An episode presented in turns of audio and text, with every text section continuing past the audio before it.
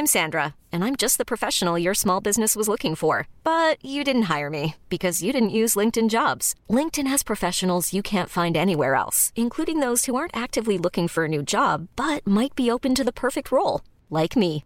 In a given month, over 70% of LinkedIn users don't visit other leading job sites. So if you're not looking on LinkedIn, you'll miss out on great candidates like Sandra. Start hiring professionals like a professional. Post your free job on linkedin.com/achieve slash achieve today. Hey, it's Ryan Reynolds, and I'm here with Keith, co star of my upcoming film, If, only in theaters, May 17th. Do you want to tell people the big news? All right, I'll do it. Sign up now and you'll get unlimited for $15 a month and six months of Paramount Plus Essential Plan on us. Mintmobile.com slash switch. Upfront payment of $45 equivalent to $15 per month. Unlimited over 40 gigabytes per month. Face lower speeds. Videos at 480p. Active Mint customers by 531.24 get six months of Paramount Plus Essential Plan. Auto renews after six months. Offer ends May 31st, 2024. Separate Paramount Plus registration required. Terms and conditions apply if rated PG. Hi, I'm Daniel, founder of Pretty Litter. Cats and cat owners deserve better than any old-fashioned litter. That's why I teamed up with scientists and veterinarians to create Pretty Litter. Its innovative crystal formula has superior odor control and weighs up to 80% less than clay litter. Pretty Litter even monitors health by changing colors to help detect early signs of potential illness. It's the world's smartest kitty litter. Go to prettylitter.com and use code ACAST for 20% off your first order and a free cat toy. Terms and conditions apply. See site for details. De här har rätt bra radar, eller hur? Mm, ja, de liksom fångar ju framifrån. Så vi kan ju flytta den om du vill sitta lite mer åt det Ja, hållet. jag behöver lyfta upp benen lite annars Ja. får blodsockerfall. Mm. Det där går nog bra. Ja, vi provar. Det här programmet handlar om en noga utvald bok och ett samtal med dess författare. Välkommen till Lära från lärda. Den här veckan sitter jag med en bok i min hand som heter Det omätbaras renässans. Och jag sitter mitt emot eh, författaren Jonna Bornemark. Hej! Hej! Välkommen! Ja, tack så mycket. Innan vi pratar om den här spännande boken som jag läst så får du gärna presentera dig. Eh, Jag heter alltså Jonna Bornemark och är filosof, eh, disputerad i Uppsala men har framförallt fått min doktorandutbildning på Södertörns högskola och så jobbar jag på det som heter Centrum för praktisk kunskap nu, där vi utgår ifrån eh, studenternas erfarenheter och sen lägger vi på olika teoretiska perspektiv för att liksom belysa dem, vrida och vända på dem och det är ett fantastiskt roligt sätt att undervisa på. Och det är faktiskt därifrån också som väldigt mycket av materialet i den här boken kommer ifrån. Det här med det omätbaras renässans. Eh, vill du förklara lite bakgrunden kring? För du, går, du utgår lite från de här gamla filosofernas eh, begrepp. Och det är väldigt mycket begrepp och sådär. Jag tänker att vi får hjälpas åt lite grann och lägga pusslet. Det är ju några begrepp som är helt centrala, jag tycker inte att de är så många. Men eh, jag utgår, den viktigaste teoriramen är nog Nicolas Cusanus som levde på 1400-talet. Och anledningen till att jag överhuvudtaget vänder mig till de här renässansfilosoferna är för att just i diskrepansen, i liksom skillnaden mellan deras tankar eh, för 600 år sedan eh, och vår samtid. Och när jag lånar deras tankesätt och deras begrepp så får jag liksom syn på vår egen tid på ett annat sätt. Ett sätt som vi inte kan få när vi liksom är helt eh, inbäddade i det. Då, då är det väldigt det. svårt att få liksom den distansen. Så därför så, så använder jag dem överhuvudtaget. Men om vi då... Ska jag fortsätta att säga Ja, någonting om... absolut, ja. Jag tänkte det. Att vi ritar upp dem lite grann. Så har vi det som utgångsläge sen. Den allra viktigaste begreppsramen är Cusanus idé om icke-vetande och hans eh, idé om vad förnuftet är. Om vi börjar med icke-vetandet. Vad det är. För det är ju någonting som är väldigt ovana vid att, tänka. Varför ska vi bry oss om, vi lever ju i en kunskapskultur, varför skulle vi bry oss om att inte veta? Och, men här när jag liksom börjar fundera på det så blir det så uppenbart att vi har en helt annan syn på att inte veta idag. Idag tänker vi det bara som eh, hål i ett pussel där, där vi snart ska lägga nästa pusselbit eller hitta den där saknade pusselbiten. Så allt vi inte vet är någonting vi ännu inte vet. Men för Cusanus var icke-vetande liksom stora horisonter, eh, de stora existentiella frågorna som omgärdar allt mänskligt liv. Jag vet faktiskt inte vad som kommer hända imorgon. Och så är det liksom bra där? Nej, nej, där. eh, nej, det är det som är grejen. Att vi, vi i det första steg måste acceptera att vi är inlämnade i de här horisonterna av icke-vetande. Att mänskligt liv handlar om det. Och är då Cusanus liksom viktiga andra steg, att vi alltid förhåller oss till de här horisonterna. Att vi just måste stå i en relation till det vi inte vet för att få reda på vad som är viktigt, till exempel just här och just nu. I, för till exempel en undersköterska. I ett möte med just den här patienten så har vi kanske massvis med kunskaper och manualer och mm, evidensbaserad kunskap i ryggen. Men inget av det där hjälper ju alltså, om jag inte har en känslighet för att förstå den här människan som står framför mig och för att liksom försöka uppfatta vad som är det viktiga att eh, möta här. Och hur, vad är alltså, icke-vetande i den situationen? Mm. Det, Blir alltså... det är att inte för snabbt gå till, jaha, vi har det symptomet, då är det nog den här diagnosen. Utan stanna upp i, hmm, okej, vänta nu. Eh, lyssna noga. Eh, överhuvudtaget att eh, ha empati handlar ju om att relatera till att den andra människan alltid är mer än vad jag kan förstå. Att den andra människan liksom går utöver mig och stanna till i det. Och våga vara osäker ett tag. För att känna av situationen och liksom få mer eh, fördjupad liksom insikt i den. Helt enkelt ha en plats för ett, ett omdöme att verka på. Så att är jag för snabb där och tänker att jag, jag bara vet inte riktigt än och snabbt ska lägga pusslet, då, då kommer jag eh, att bli en sämre läkare, undersköterska, sjuksköterska. Ja, det. Och, och sen så är ju modellerna utgår från att vi ska ha en diagnos och så ska vi ha ett bot, det bästa botet. Det är bara det att mänskligt lidande ser inte ut på det viset. Det är mycket mer mångfacetterat, det, det liksom glider in och ut ur varandra, kategorierna är inte entydiga. Eh, människor är multisjuka, olika diagnoser påverkar varandra. Eh, d- diagnoser är spektran. Eh, Så, så att hela läkekonsten som sådan passar egentligen inte i att eh, man tänker att man har 50 olika diagnoser och så gäller det att peta in varje människa i rätt låda. Om att behålla de där horisonterna, att även när jag har satt min diagnos så vet jag, så måste jag fortfarande lyssna på den här personen, för jag kanske, det, det kanske inte stämmer och det kanske är otillräckligt. Och problemet är att man är färdig och så har man stängt de där horisonterna. Eh, eh, Kan du inte beskriva det här ännu mer, det här med... För att få en tydligare bild av det här att allt ska vara mätbart hela tiden. Mm. Och att vi dras åt det hållet. Precis. Och eh, jag, jag eh, bjuder in två till begrepp, nämligen Ja. vår, de två förnuftsbegreppen som blir centrala här. För Cusanus menar att vi har dels ett, vad han kallar då på latin, ett intellectus och dels ett ratio. Ja, just och det det. är två delar av vår kunskapsförmåga, av vårt förnuft. Och ratiot är den del som vi kanske tänker på idag, eh, som ju lever kvar i ord som rationell. Det. Och där vi tänker att saker och ting är, vi kan räkna dem. Alltså det är det kalkylerande, räknande, mätande förnuftet. Men det förnuftet står sig ju slätt om det inte finns ett intellektus, som är just den här kontakten med det vi inte vet, som eh, står där och slänger ut sina olika tentakler och känner av vad som är viktigt och vad det här är. Man kan tänka sig all begreppsbildning. Alltså första gången man börjar fundera på vad ett träd är, eller innan ordet träd finns, så måste man ju fundera, stå där i skogen och fundera, okej, jag ser en likhet mellan de här växterna, men jag drar en gräns gentemot busken. Jag drar en gräns gentemot slyt. Jag drar inte en gräns mellan barrträdet och lövträdet. Och därmed fångar jag upp den här vadheten, trädighet. och sen så när jag liksom har känt av den där vadheten, då kan jag leverera det begreppet, eller den, liksom, ge det till ratiot, som tar emot det som en mer färdig Alltså kategori. när du säger ge det till ratiot, alltså det, Ja, man bara alltså- Rent eh, tankemässigt då, att man... Ja, man tänker, alltså jag menar helt enkelt att in, då, då är intellektus jobb slut. Ja. Och ratiot tar över arbetet med den här kategorin, Mm. med kategorin träd i det här fallet, och kan börja räkna träd. Men om inte intellektusarbetet är gjort så vet vi inte vad träd är och då kan vi inte räkna träd. Så att intellektusarbetet föregår alltid ratiot. De behöver varandra. De behöver varandra.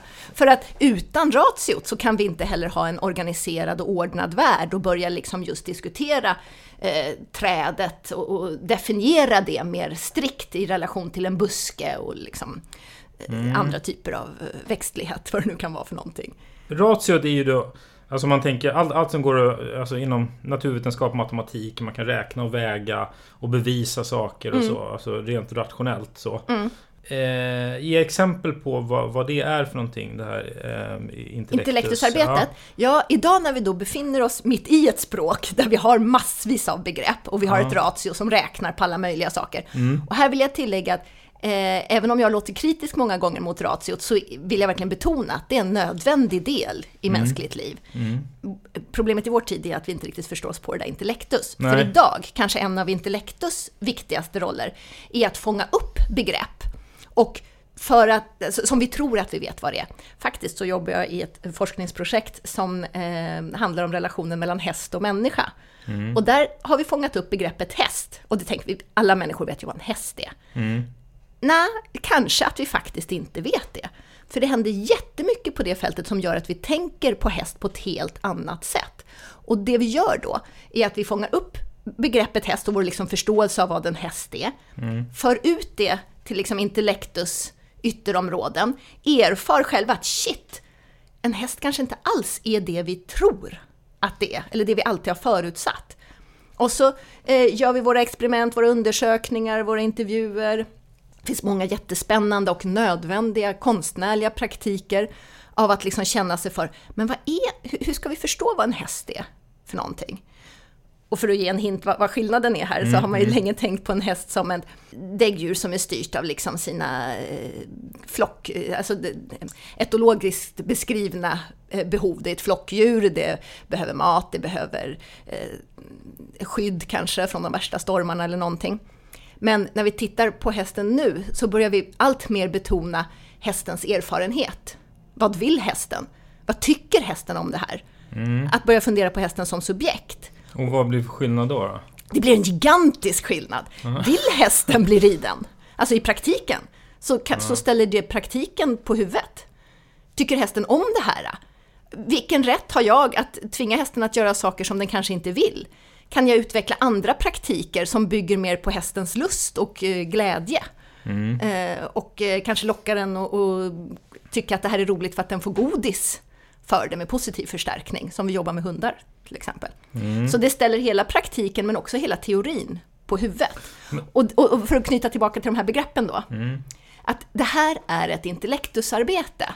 Och om vi inte gör så här, alltså det här är vad, vad som sker inom konstnärliga praktiker, inom eh, stora delar av humanistisk och samhällsvetenskaplig forskning eh, och andra eh, typer av sådana här intellektusverksamheter.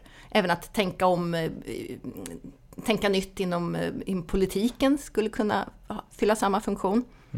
Och gör vi inte det så stelnar ratiot. Om vi alltid tänker på häst på samma sätt som vi har gjort alltid, Ja, då, då kommer det inte bli användbart men, till sist. Men de behöver varann, eller hur? Ja. De, det är väl en, Ja. en, så, en kombination. Ja. Men, men kan man beskriva det som att det är olika perspektiv, eller vad, vad är det för någonting Jag skulle egentligen? säga att det är olika förmågor.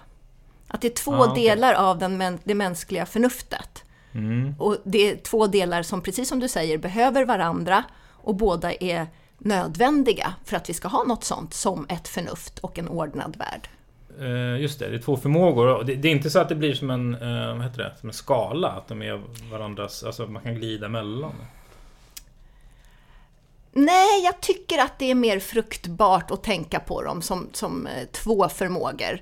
Eh, det är ju lite grann en, med vilket förnuft ska vi tänka på förnuftsförmågorna?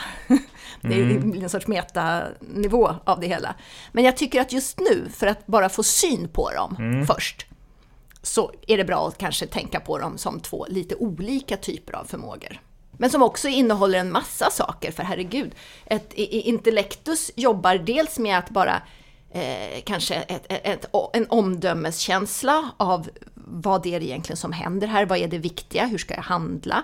Men också kanske att känna av stämningar. Vad är det som Mm. ligger i luften här? Alltså väldigt situationsberoende på något, på något Ja, sätt? Eller? ehm, jag betonar den delen av intellektusförmågan, för jag tycker att det är Mm. den sidan som är den viktigaste av det Cusanus skriver om idag. Mm. Men för honom så handlar det också om att se eh, mer abstrakta frågor. Alltså, eh, och, och mer förstå eh, hur olika motsatser eh, kan... Eh, om man tittar väldigt noga på ett motsatspar så kan man se hur de är ömsesidigt sammanbundna eller liksom beroende av varandra. Det är också en intellektusförmåga. Den sidan skriver jag mindre om i boken, utan jag är väldigt intresserad av den här situationskunskapen. Mm.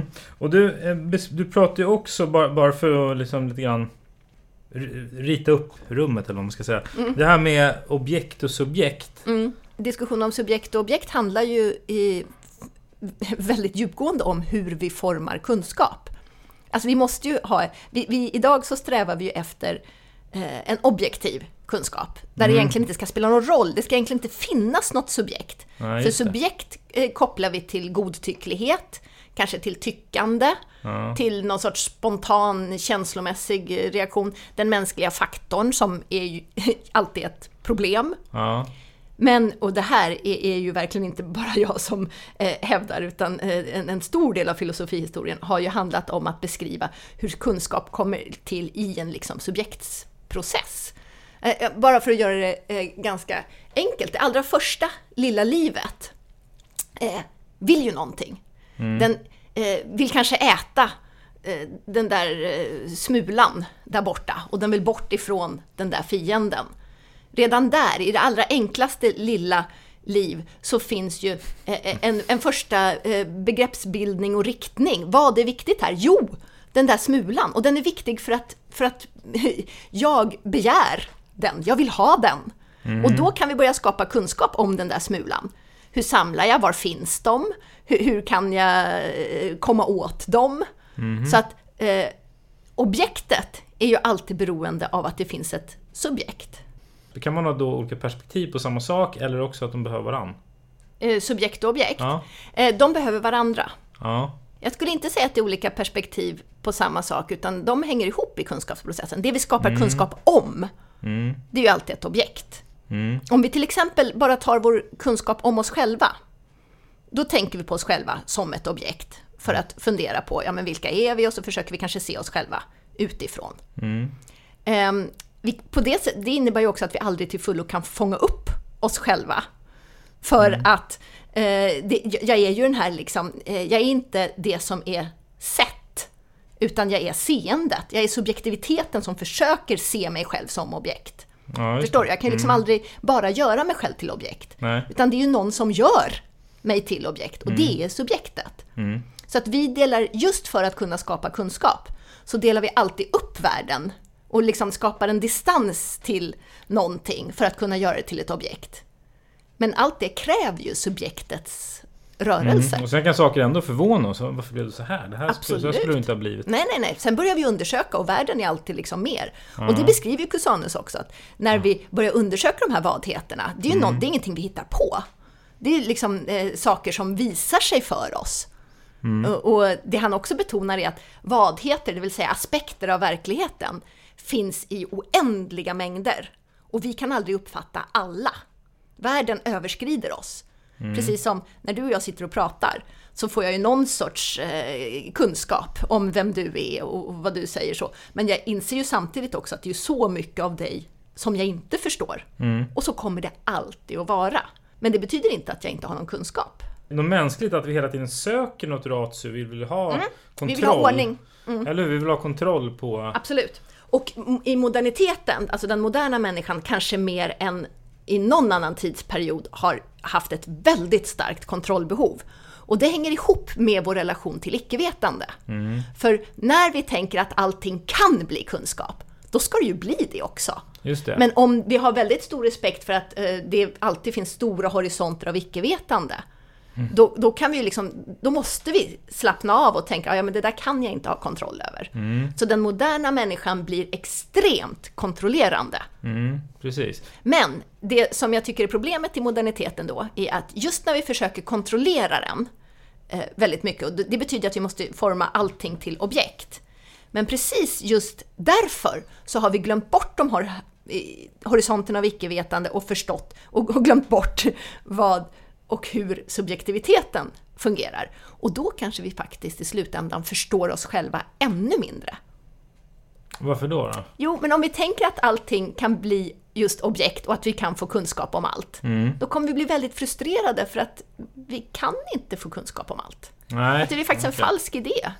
Ja men det blir ju, och finns det andra, det, om vi ger andra exempel på yrken eller på platser. Mm. Där vi lider av att vi ser mer till ratiot än till intellektus Ja. idag. Ja. Ja, eh, min eh, tanke är ju att vi ser det nästan överallt. Vi ser det framför allt i de yrken som är mellanmänskliga, det vill säga de som handlar om att vårda eh, alltså, inom eh, såväl eh, sjukvård som äldreomsorg, som skolan eller förskolan, alltså välfärdsyrkena. Om man ser på till exempel hur Nya Karolinska är organiserat, så är ju det, där har man verkligen inte tagit tillvara på de erfarenheter som eh, någon av professionerna har, varken läkare, sjuksköterska eller undersköterska eller någon annan yrkesgrupp.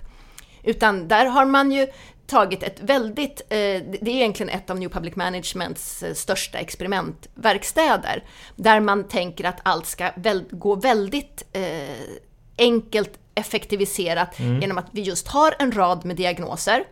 Och varje diagnos ska ha ett e- ett bot, som är det bästa, och sen ska det vara olika utförare som tävlar om att göra det på billigast möjliga sätt.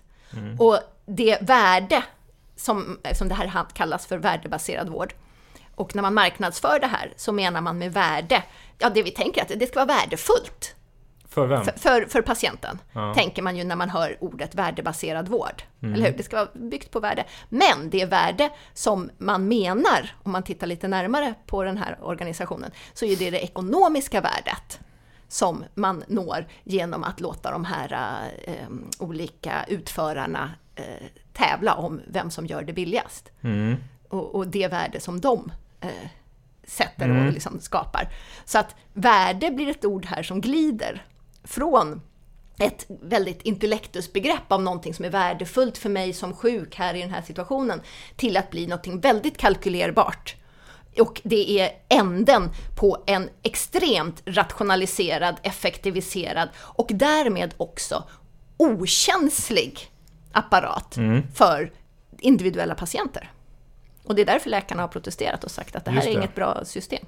Nej, precis. Men jag vet att det, att det är ett problem även i stora delar av näringslivet, där man ratiofierar eh, ja, för att det är modernitetens sätt att tänka på. Inom högskolan så gör man också, det. så följer man också den och eh, det, Och vad får du för utfall där då? Man, ja, samma som överallt annars, det blir extremt förpapprat.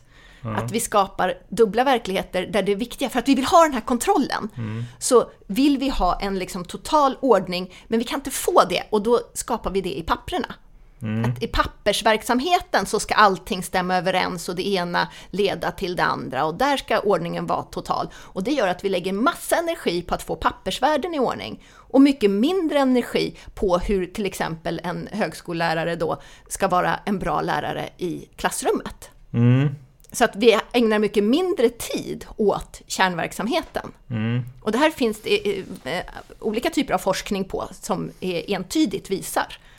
Du nämner ju det här med, om vi tar äldre eh, boendeexempel, ja. ja. äldreomsorgen. Så då för att få kontroll och förpappria, eh, vad kallar du för Ja, pappria? för pappra kanske? För pappra kanske. Ehm, så gör man väl så då att man, om du och jag skulle driva ett äldreboende så säger vi okej, nu- nu ska ni, nu ska de få ma- mat ett antal gånger, alla som bor här, och de ska gå på toaletten, de ska bli duschade. Mm. Alltså man, man- det, det blir som en, ett protokoll där man kan liksom bocka av. Precis. Det blir en typ av att man det blir mätbart vad som pågår Just det, där. det blir kontrollerat. Ja. Och då blir det viktiga att fylla i de där staplarna. Och det Ja, blir just det. viktigare än om jag faktiskt eh,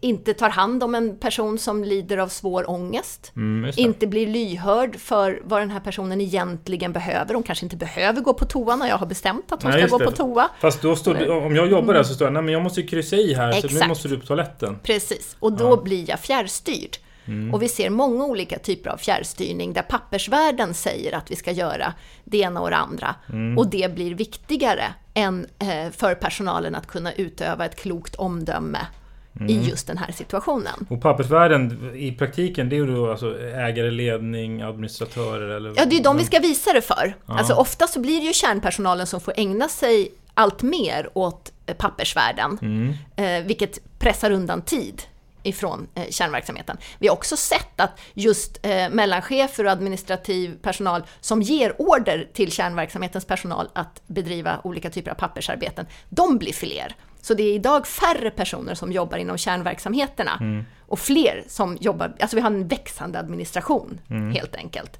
Eh, och det handlar ju om att visa upp för alla som inte befinner sig i den här situationen. Varken den äldre eller mig som undersköterska. Utan för alla andra så ska jag visa, visa vad jag gör. Mm, just Och det blir det viktiga, att visa Ja, och, ja, uppåt utåt. Ja just det, precis. Alltså för om, om man tar tar skolan exempelvis så måste den visa då resultat Mm. och siffror och betyg uppåt då till rektor och sen till... Ja, Ja, och där det handlar det ju också om att konkurrera med andra. Alltså det viktiga med de där resultaten är ju, eftersom det är, New Public Management är del av en marknadifiering av de här eh, yrkesområdena.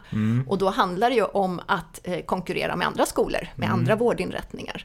Mm, Och då, gäller det ju, och då är det viktigt att visa upp det utåt, Mm. inte vad som faktiskt händer. Och, och, och du nämner ju också det här med vad som då blir kvalitet och Mm. att göra ett bra jobb. Och Eller här, precis. Och här har jag ju en käpphäst som är att vi måste börja skilja granskningsarbete från kvalitetsarbete. För idag så handlar det vi kallar för kvalitetssäkring är i väldigt hög... Dels tycker jag att det är en absurd term. För man kan just... Om kvalitet är eh, undersköterskans förmåga att lyssna in vad den här personen behöver, då är inte det någonting vi kan säkra. Det är någonting vi hela tiden måste jobba med. Det är någonting som den här undersköterskan hela tiden måste utveckla genom till exempel eh, kollegiala samtal med andra som har samma eller andra typer av jobb. Alltså vi kan utveckla det, eh, omdömesförmågan. Just det, fast man, man vill ju säkerställa Just det, och det enda stället vi kan säkerställa det är i papperna. Ja, och, och så att hon har hunnit prata med x antal eller hon, de har hunnit han. det, det blir ju en kvantifiering då. Just det, och eh, kvalitetsarbetet bli, handlar därmed väldigt lite om verklig kvalitet och handlar mer om att hålla någon sorts minimistandard. Och för personalen blir det viktigare och viktigare då att hålla ryggen fri. Och de blir mer och mer fokuserade på att inte göra fel istället för att göra sitt jobb bra. Ja, just det. Och, och, och göra sitt jobb bra för dem kan ju bli att, ja just det, då ska jag, det blir ju en kva- kvantifiering för att vara bra då. Just det. Så- För då Alltså- ska jag ha hunnit ta hand om x antal och så så många. Gärna så många som möjligt och har jag gjort det bra så betyder det att alla bock, boxar är ikryssade. Ja. Men det kanske inte alls var vad som var bra för den här äldre personen. Nej, Det kanske inte alls är det som behövs nej. i den situationen. Kan man då eh, använda, är det, det, blir det konstigt om man säger att man ser patienterna som objekt nästan då? Eller, Mm, eller nej men precis. istället för subjekt? Då, som Jajamensan. Ja, för hur? Objekt blir- blir, är beräkningsbara Ja. på ett annat sätt. Så Och- och det här jag- objektet, han ska duscha, äta och där, Ja. där, där man bockar av. Just Liksom. det. För det jobbiga med att det är en levande människa eh, som jag ska hantera är ju just att jag inte vet vad den har för behov idag. Mm. Det kanske inte är samma som igår. Och, och den kanske faktiskt ha, har ett humör och eh, har åsikter om saker och, och känner saker och upplever saker. Ja. Och att ta in det, det är ju just personal i mellanmänskliga yrken är ju ofta väldigt, väldigt skickliga på att hantera just eh, levande människor som är föränderliga och känna av just idag ska vi nog göra på det här viset. Det, det är ju deras Mm. Ja, en, en professionalitet. lärare, en lärare, Lärare, en, absolut. En, en skolklass. Absolut, det är deras professionalitet. Men vi går mot ett system som mer och mer utesluter eller inte ser och inte värderar den typen av kompetenser. För att det inte syns i ratiot, för att det inte syns i förpappringen. Och men det här med eh, ratiot och det här med, med hela... Ja, men med, med, med synen på vad som jag har högre status och lägre status generellt. Jag tycker man kan dra det så långt som att vissa eh, kunskapsområden är, har högre status än andra. Verkligen. Det ser vi ju att just de här mellanmänskliga yrkena, där det krävs mycket eh, av den här typen av intellektus, förmåga av att känna av situationen, det har väldigt låg status. Ska man göra karriär ska man ju just bort. Ska man göra karriär som förskollärare så ska man ju bort ifrån barngruppen Mm, och högre upp i pappersvärlden. Alltså, Eh, mot rat... Mot... Vad, vad sa du? Ja, mot ett, mot ett förpapprat ratio. Vi förstår oss väldigt dåligt på eh, humaniora, kultur, eh, konsten, eh, religionen, för att alla de områdena är intellektuspraktiker. Ja, alltså Och- de, de, man tänker att det går inte att mäta lika lätt då? Nej, det handlar om att fånga upp vad som är viktigt och vad det här är för någonting, inte om att räkna. Och det gör att vi inte riktigt förstår oss på dem i en tid där vi vill att förnuftet ska bara vara ratiot för att det kan vi ha en annan typ av kontroll över. Medan ratiopraktikerna, eh, nationalekonomin, ekonomin kanske eh, överhuvudtaget som ju liksom har sin bas i att eh, räkna, Eh, liksom naturvetenskapen är överordnad eh, humaniora. Eh, liksom eh, olika typer av eh, ja, men enkel, eller, ja, men de ekonomiska perspektiven på att tjäna pengar, liksom skapa den typen av värde, blir ju väldigt begripligt i den här typen av ratio. When you're ready to pop the question, the last thing you want to do is second guess the ring. At Bluenile.com, you can design a one of a kind ring with the ease and convenience of shopping online. Choose your diamond and setting. When you find the one, you'll get it delivered right to your door. Go to Bluenile.com and use promo code LISTEN to get $50 off your purchase of $500 or more. That's code LISTEN at Bluenile.com for $50 off your purchase. Bluenile.com code LISTEN. Hey, I'm Ryan Reynolds. At Mint Mobile, we like to do the opposite of what Big Wireless does. They charge you a lot, we charge you a little. So naturally, when they announced they'd be raising their prices due to inflation, we decided to deflate our prices due to not hating you. That's right. We're cutting the price of Mint Unlimited from $30 a month to just $15 a month. Give it a try at mintmobile.com slash switch. $45 upfront for three months plus taxes and fees. Promo for new customers for limited time. Unlimited more than 40 gigabytes per month. Slows. Full terms at mintmobile.com. Ever catch yourself eating the same flavorless dinner three days in a row? Dreaming of something better? Well, HelloFresh is your guilt-free dream come true, baby. It's me, Gigi Palmer. Let's wake up those taste buds with hot, juicy pecan-crusted chicken or garlic butter shrimp scampi. Mm. Hello Fresh. Stop dreaming of all the delicious possibilities and dig in at HelloFresh.com. Let's get this dinner party started.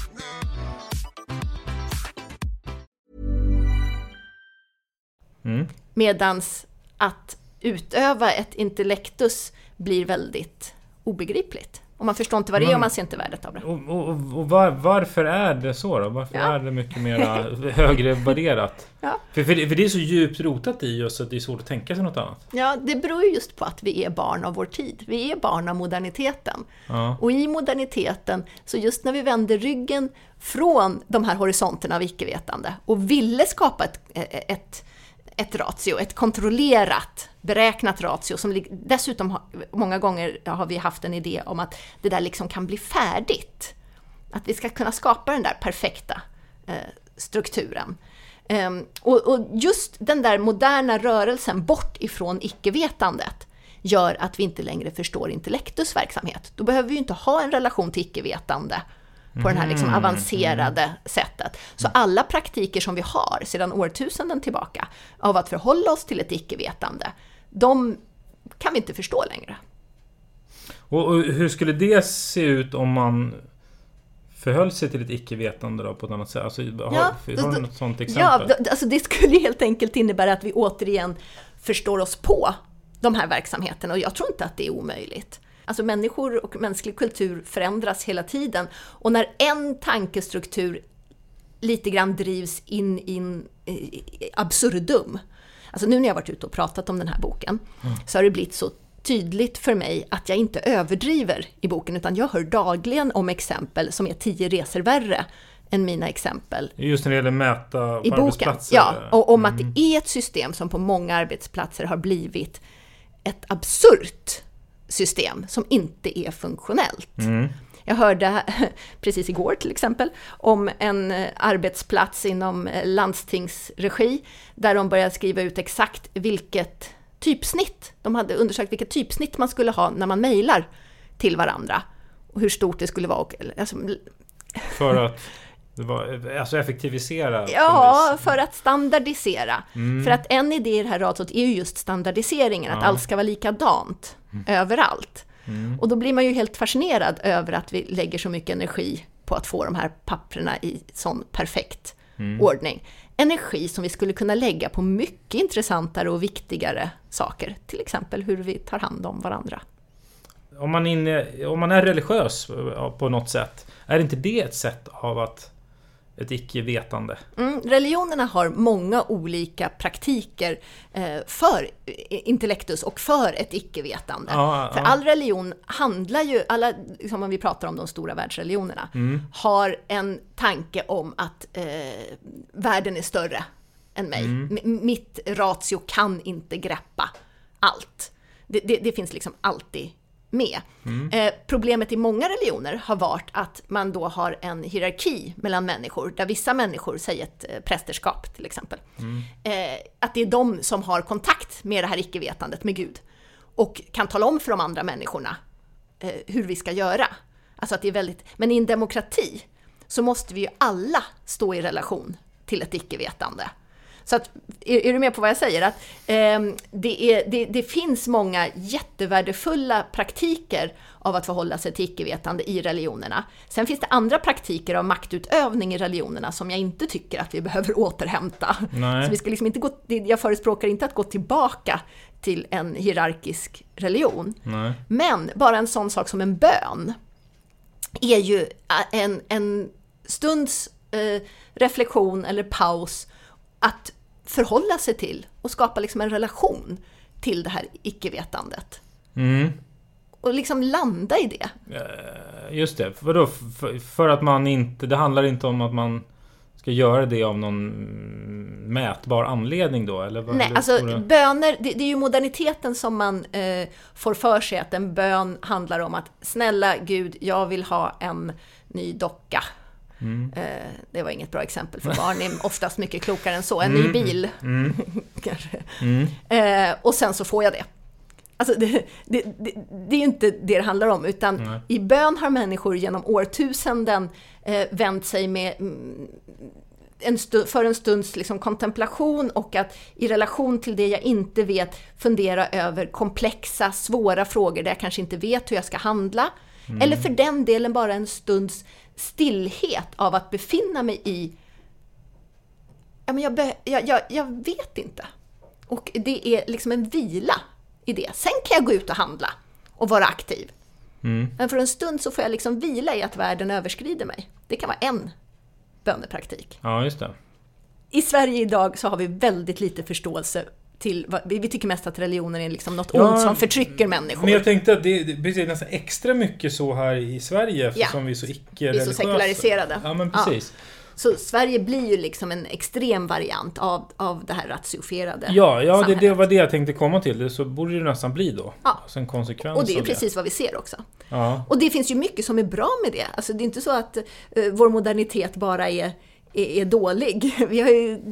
Vad är det som är bra med det då? Ja men vi, herregud, vi har massa medicinska upptäckter Ja, som vi har gjort eh, på Och- det här Och sättet. att man inte då kanske köper vad som... Utom du, Det du finns ett kritiskt tänkande. Ja, men det kritiska tänkandet är i sig också en intellektuspraktik. Det är ju Mm. att ta upp någonting som är för givet taget, undersöka det, kanske tillåta sig att faktiskt inte veta och kanske inte tro på precis eh, så som eh, mina förfäder har sagt. Utan skapa en egen relation och därmed omforma. Så det kritiska tänkandet tycker jag är, kan i alla fall vara en del av en sån här intellektuspraktik. Mm, mm. Men den måste också vara självkritisk. Det kan inte bara vara kritik mot någon annan och jag vet minsann hur det är och så är jag kritisk mot dig. Utan en verklig kritik undersöker ju eh, på djupet och, och, och ställer sig själv frågande. Vet jag hur det här är? Och, det, och tillåter sig att inte veta det för ett tag och har liksom en ödmjukhet. Om, om vi tar, eh, det kanske, du kanske tycker konstigt exempel, men vi tar Donald Trump när han vann Mm. valet till Ja. exempel. Så var det ju, inför det så var ju alla helt bombsäkra, alla visste. Och, och sen när han väl vann så blev det liksom en, en, en så global förvirring. Sen skulle alla ta reda på varför och ha svaret. Och Mm. man, man ska liksom, Men man, man räknar någonstans inte med en, någon slags mänsklig faktor kanske som... För, ah, ah, det, någonstans blir det ju föranalyser och efteranalyser i oändlighet. Precis. För ska söka sanningen liksom. Just Va, det. varför vad hände här? För att verkligheten alltid överraskar oss. Ja. För, för att vi aldrig har, det, det hur mycket kunskap vi än har så kan vi inte till syvende och sist räkna ut vad som kommer hända i nästa steg. Nej men man ville ju... Ville Och det här ju är ju, ja man vill ju gärna det. Apropå vårt liksom, gigantiska behov av att ha kontroll på allt, så vill vi ju kunna räkna ut exakt vad som händer imorgon. Ja. Men det visar sig ju hela tiden att vi inte kan det. Nej men det är ju ganska kul då när det sker egentligen, ur det här perspektivet. När, när det sker något som blir... Ja, jag önskar ju att det hade kunnat vara överraskande på ett annat sätt. Ja men, det, men är, det- är det inte ett bra exempel på det då? Att när det liksom förvånar så många så blir det sån total förvirring för ett ögonblick. Det, det, det är nog absolut ett exempel på att, att eh, verkligheten är just eh, oförutsägbar. Mm. Och att vi tror att vi har kontroll på läget och så händer det någonting så visar det sig att vi inte har kontroll Mm. på läget. Men får jag säga en annan sak just när det gäller Trump? För att det är också i och med honom som diskussionen har kommit om, om liksom alternativa fakta och så. Och utifrån Cusanus kan man säga, men om man har, ibland får jag den frågan, att ja men blir det någon sorts, om vi ska prata om att det subjektiva är viktigt, så där, blir det någon sorts liksom kunskapsrelativism? Och att vi kan se på objekten och vi kan räkna lite olika sådär. Men då vill jag verkligen betona att eh, när vi vet vad vi ska räkna, då finns det en sanning. Jag tänker på eh, när eh, Trump blir kritiserad, eh, herregud, fick för sig att det var fler på hans installation än det var på Obamas installation. Mm, mm, det. Eh, det är ju någonting vi kan ha ett fakta om, för att vi vet vilket torg det handlar om. Vi vet vad en människa är, vi kan räkna de här människorna. Alltså våra definitioner skiljer sig inte åt. Nej. Så där finns det en absolut sanning, där finns det ett svar. Eh, Men, och det är en ratiosanning, Mm. och de behöver vi för att kunna ha en gemensam värld. Det finns inget utrymme för några alternativa fakta där. Mm. Men en fråga som finns Gud?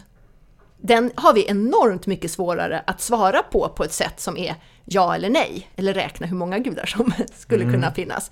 För att vi menar så väldigt, väldigt olika saker med Gud. Och Gud, om man tittar bakåt i historien, framförallt har handlat om det som vi just inte kan kontrollera och det vi inte vet. Och det överskrider ju oss, så hur skulle vi då kunna liksom veta vad det är för någonting? Och det gör ju hela frågan och sanningsfrågan enormt mycket mer komplex. Så vi måste ha liksom, eh, förstå att sanningar fungerar olika beroende på begreppens karaktär. En del är mätbara och en del är det inte. Och det som närmar sig då intellektus områ- områden är inte mätbara på det sättet. Just därför går det till exempel inte på ett bra sätt att eh, mäta empati. Det går faktiskt inte på ett bra sätt. Nej, det var någon som sa, då ekonom såklart, som sa så här, "Ah, man, det, går, det går att mäta allt. Det, går, det, det skulle till och med gå att mäta kärlek. Känns ju... Vi skulle kunna mäta till exempel hur mycket av en viss hormon vi har i kroppen vid ett visst tillfälle. Men då måste vi fråga oss, är det det som är kärlek? Ja men precis, och häv- du Och- hävdar då att det Ja, är... och då har vi gjort människan till ett objekt. Ja. och inte till det subjekt som erfar kärlek. Och jag tror att när vi resonerar på precis det sättet, då missförstår vi och det djupaste vad det levande är, vad en människa är, vad en levande varelse är, vad kärlek är i det här fallet. Så vi måste liksom kunna acceptera att eh, mätandet inte kan komma först och inte kan omfatta hela världen. Ja, för vi får ju också bättre och bättre så att säga teknik och instrument och Mm. Just det. utvecklingen och forskningen. Och vi kan, vi, har ju, vi kan ju mäta mycket, oändligt mycket mer idag än vi kunde för, ja, men på Cusanus tid, för 400 år sedan. Det går inte att jämföra hur mycket vi kan mäta nu. Men poängen här är att det som skulle kunna mätas är liksom alltid, det finns alltid oändligt många fler eh, mätbarheter. Och det är det som blir ett problem i till exempel New Public Managements förpappring. För att det finns alltid nya aspekter som vi skulle kunna mäta och föra in i papprena. Det finns alltid, för livet är så rikt och så mångfaldigt. Så när vi försöker göra pappersvärlden komplett, då, då, eh, då, då finns det inget stopp på den. Nej. Och det gör att vi per definition inte kan mäta allt, för det finns alltid något mer vi skulle kunna lägga till. Och vissa saker som vi aldrig kan fånga med hjälp av allt detta mätande, nämligen just eh, den levda verkligheten. Det rör sig åt mer och mer mätbar, alltså utvecklingen, eller är det någonting som går åt andra hållet? Eller har... Ja, det är en intressant fråga, för att moderniteten har ju handlat om att utveckla vårt mätande, vilket Ja. har gjort att vi har kunnat eh, skapa fantastiska teknologier och eh, som sagt var medicinska framsteg och sådär. Men idag, om man tittar på ett land eh, som Sverige, så är ju frågan om det är den typen av utveckling vi behöver. Frågan är om vi inte behöver gå tillbaka och ställa oss liksom enkla basala frågor som eh, vad är en människa? Varför lever vi? Eh, men om vi det- håller på att ta koll på vår planet? Eh, är det mer teknologi som löser det? Det kanske finns förstås bra teknologi som hjälper oss framåt. Men till syvende och sist kanske det handlar om vad är viktigt? Och om det är viktigt att eh, jorden fortsätter att finnas på ett sätt där det går, som, så att den går att bebos av människor, så kanske det är viktigt att vi lever på ett annat sätt. Alltså, eh, den typen av frågor, och framförallt klimatfrågan, tror jag gör att vi kommer att tvingas tänka på ett annat sätt och där det mätande som har skapat klimatkrisen kanske inte är det som kan lösa den. För där, blir det, där behöver man ju samtidigt, så- så- vad ska man säga, mätbara argument för att få folk att, att, lyssna oftare. Och just i den frågan så tycker jag att det är en, det, det som hjälper oss framåt här är ett eh, räknande ratio eh, och ett eh, reflekterande intellektus i liksom, dialog. För att eh, först och främst så måste vi inse att, den här, att forskarna är överens. Klimatkrisen är, är verklig. Och det är ju en tillit till deras räknande och, och mätande eh, kunskaper. Men hur vi ska möta det och hu- hur vi ska leva och vad som är viktigt i våra liv ut- med, med, med den kunskapen, det kanske inte mätandet kan hjälpa oss med. Nej, och, och det är som du säger, det behövs en bättre en, en dialog, en bättre balans mellan Precis. mätandet och reflekterande intellektus då, som du sa. Utan och, och, det vi kanske behöver här är, är kanske mängder av hu- humanistisk reflektion, eh, religiös eh, reflektion om vår relation till naturen eh, till exempel, eh, kulturell verksamhet som hanterar vilka vi är och vart vi är på väg. Alltså att, att vi verkligen använder de eh, intellektuspraktiker som vi har för att komma vidare med en sån fråga. Men, och, och om, om, man, om man tänker då, vi säger skolfrågan som ofta diskuteras inom politiken inte minst då. Och eh, när eh, politiker säger så här att nej men vi, vi måste ju... Det det är helt okej med friskolor bara att man ser till att det är tillräckligt hög kvalitet. För det som mäts i kvalitet nu det blir ju då eh, av, av, med, hjälp av siffror. Att man mäter eh, betyg och man mäter... Eh, jag vet inte exakt allt vad de mäter men hur många elever på varje lärare och sådär. Men hur skulle man kunna göra istället då när man, när man mäter kvalitet på en skola? Eh, till att börja med, Ja just det, mäter kvalitet på en skola. Då blir det ju det igen ja. men om vi ska jobba med kvalitet och förbättra kvaliteten ja. på en skola. Ja, vad är alternativet? Liksom? Alternativet är till att börja med att utgå ifrån professionen och att professionen är klok. Och sen se till att de får alla resurser de behöver så att inte pengarna riskerar att pipa ut som gigantiska vinster någon annanstans. Utan låta professionen och inte aktieägarna vara de som liksom styr över verksamheten om vi nu ska ha vinstdrivna om vi nu alls ska ha en vinstdriven skola. Det är ju väldigt få delar av världen där man tycker att det är en vettig idé. Eh, men bortanför det då, eh, så, så kloka lärare tänker så här att ja, men vi vill, jag vill ha tid till att planera mina lektioner. Jag vill ha tid till att lyssna på eleverna, kanske ha en stödperson, kanske ha bra fritidspedagoger i rummet som är experter på barnens sociala, emotionella och existentiella utveckling. Så att jag kan fokusera som lärare på en annan del av lärandet.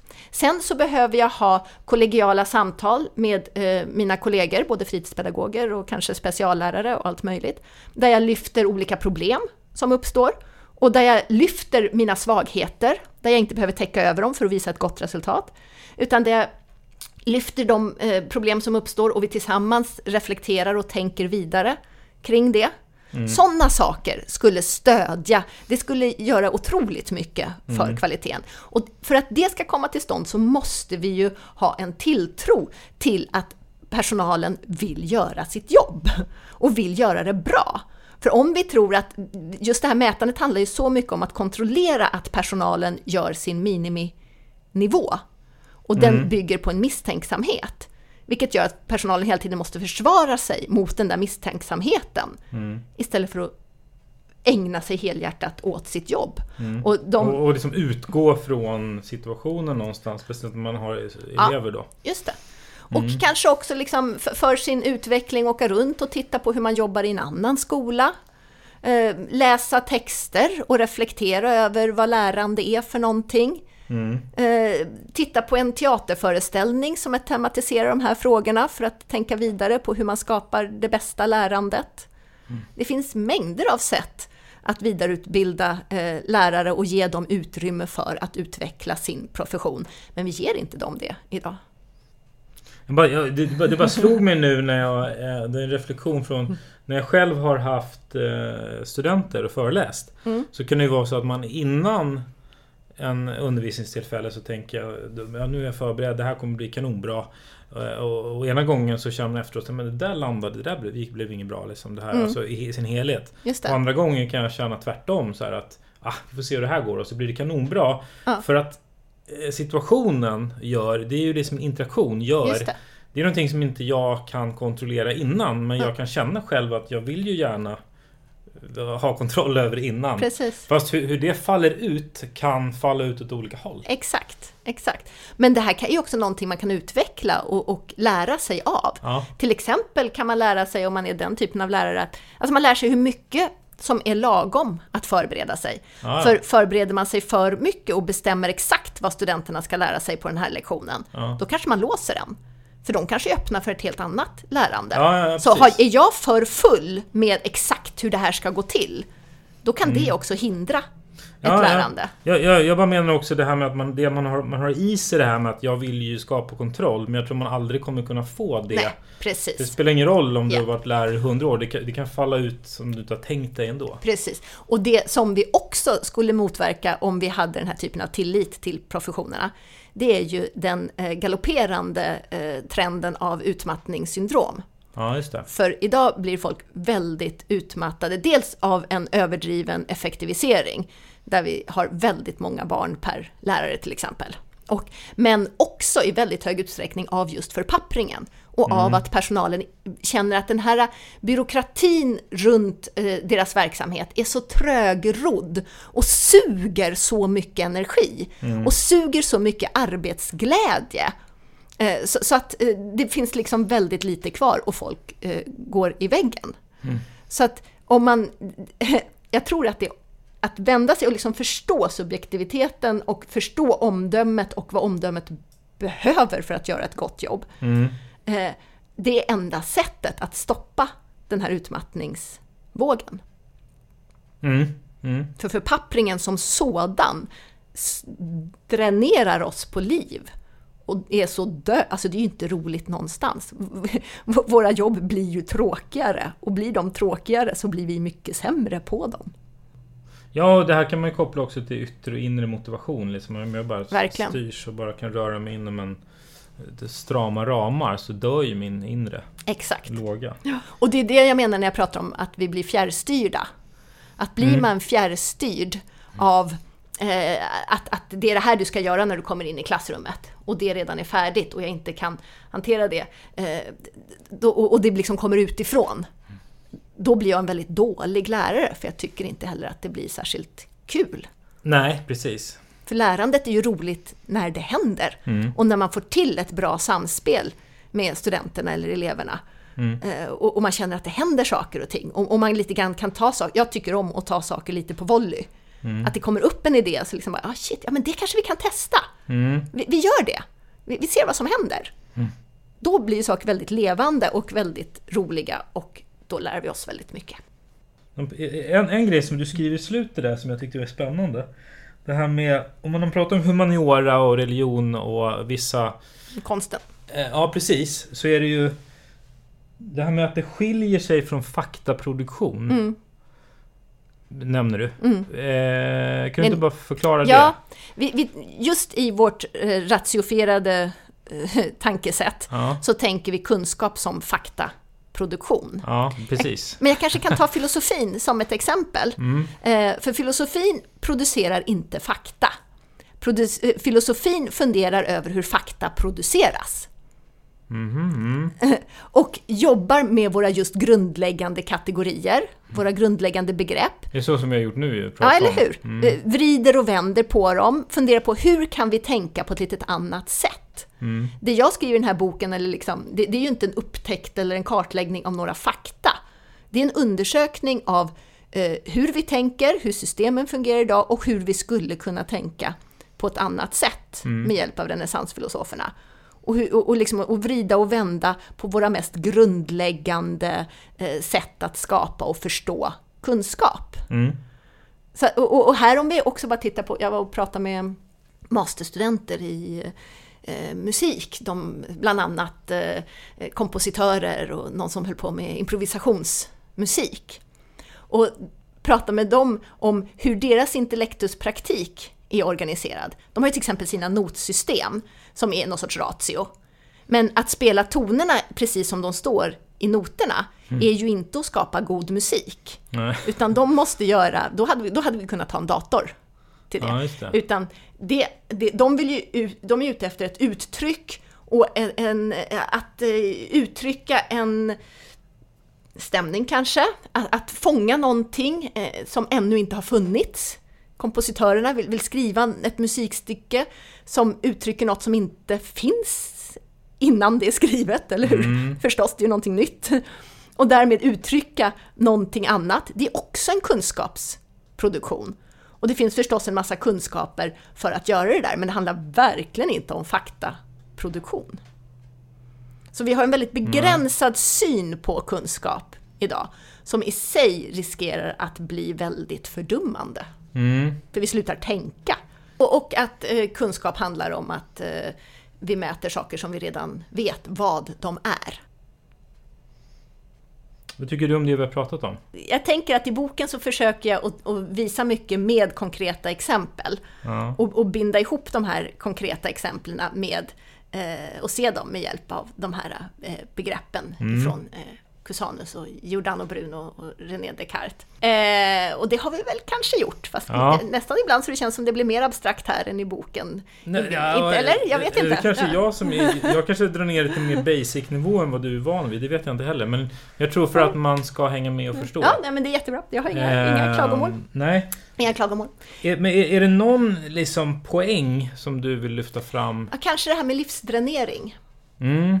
Jag pratar om att, alltså det vi har pratat om här, eh, en eh, ratiofiering, ser jag också, och, och där vi vill se allting som någon sorts kunskapsobjekt och göra dem till ett, en typ av objekt som är eh, mätbar, beräkningsbar. Mm. Och gör vi det så förstår vi, då, då, då landar vi i slutändan också i ett väldigt deterministiskt synsätt där allting är, om jag bara eh, vet grundaxiomen så kan jag räkna ut hur framtiden ska bli. Och då tycker jag att vi inte har förstått vad det levande är. Och här har jag ju, köper jag och tycker väldigt mycket om Giordano Brunos idé om vad det levande är.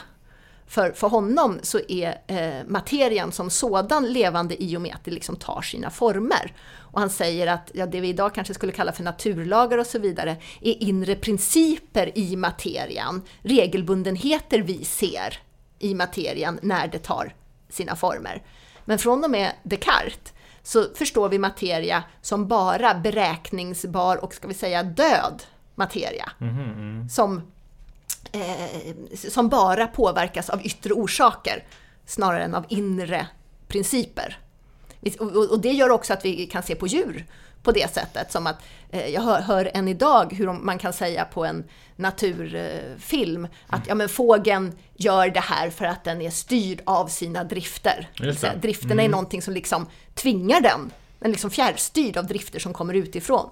Istället för att se de här drifterna och begären som någonting som fågeln är, som är dess inre princip, som gör att den tar den här formen och skapar de här formerna i sig. Och det, så vi har en speciell syn idag på eh, vad det levande är, som är väldigt mekanistisk. Ja. Och när vi vill göra om människan och förstå människan, eh, vad kärlek är, genom att kanske titta på hur, hur, hormoner spelar i det och hur olika signalsubstanser rör sig i hjärnan och säger att det är det som är kärlek och eh, ser det här som ett liksom, mekanistiskt förlopp. Då, har vi just, då, då tappar vi bort en förståelse för vad det levande är. Och jag tror att det i sig är, eh, alltså, jag, jag har kallat det för en livsdränering. Att vi steg för steg genom idéhistorien här inte längre förstår vad det levande är för någonting. Och jag tycker att det blir en liten talande parallell i relation till just utmattningen, som också är, som är en helt annan typ av livsdränering. Där den värld som därmed skapas, en förpapprad, ratiofierad, ganska död, mekanistisk, tung, trist värld. Den, har, den dränerar oss, den är dränerad på liv och den dränerar oss på liv. Så jag skulle, jag skulle så gärna vilja att man började prata mer om, om vad det levande är för någonting. Och, vad det, och, och, och kanske också i den bemärkelsen som, som när vi pratar om ja, men vad får dig att känna dig levande? Eller hur? Alltså, vad- vad- och då är ju liv förknippat med lust, med, med glädje, med, med, med kamp kanske. Alltså det behöver inte vara konfliktfritt. Nej, precis. Som den filosof jag är så tycker jag om att gå tillbaka till såna här grundläggande frågor som Mm. ja, men varför, varför lever vi och är- vad är liv? Ja, Och vart är vi på väg? Exakt. Om man lyssnar på det här och vill eh, nå dig, ställa någon fråga kanske? Hur gör Ja. man då? Min mailadress, är, det är bara jag som heter Jonna Bornemark, så jonna.bornemark.sh.se kan man Mm. mejla. Och gå gärna in på Instagram, kanske man kan få se en bild. Eh, och ni mejlar mig på fredriksnabelahillerp.org. Tack för att du var med. Mm, tack för att jag fick komma.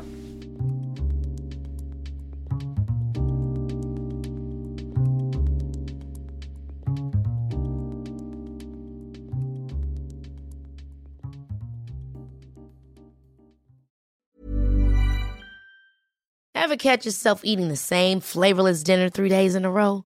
Dreaming of something better? Well, HelloFresh is your guilt free dream come true, baby. It's me, Gigi Palmer. Let's wake up those taste buds with hot, juicy pecan crusted chicken or garlic butter shrimp scampi. Mm. Hello Fresh. Stop dreaming of all the delicious possibilities and dig in at HelloFresh.com.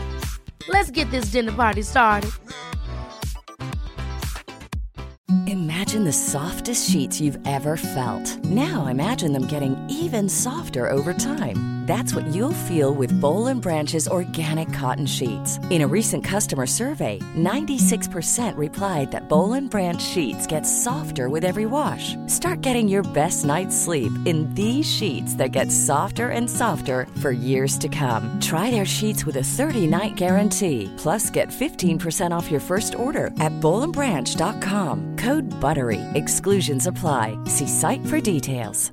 Hey, it's Paige DeSorbo from Giggly Squad. High quality fashion without the price tag. Say hello to Quince. I'm snagging high-end essentials like cozy cashmere sweaters, sleek leather jackets, fine jewelry, and so much more. With Quince being 50 to 80% less than similar brands. And they partner with factories that prioritize safe, ethical, and responsible manufacturing. I love that. Luxury quality within reach. Go to quince.com slash style to get free shipping and 365 day returns on your next order. Quince.com slash style.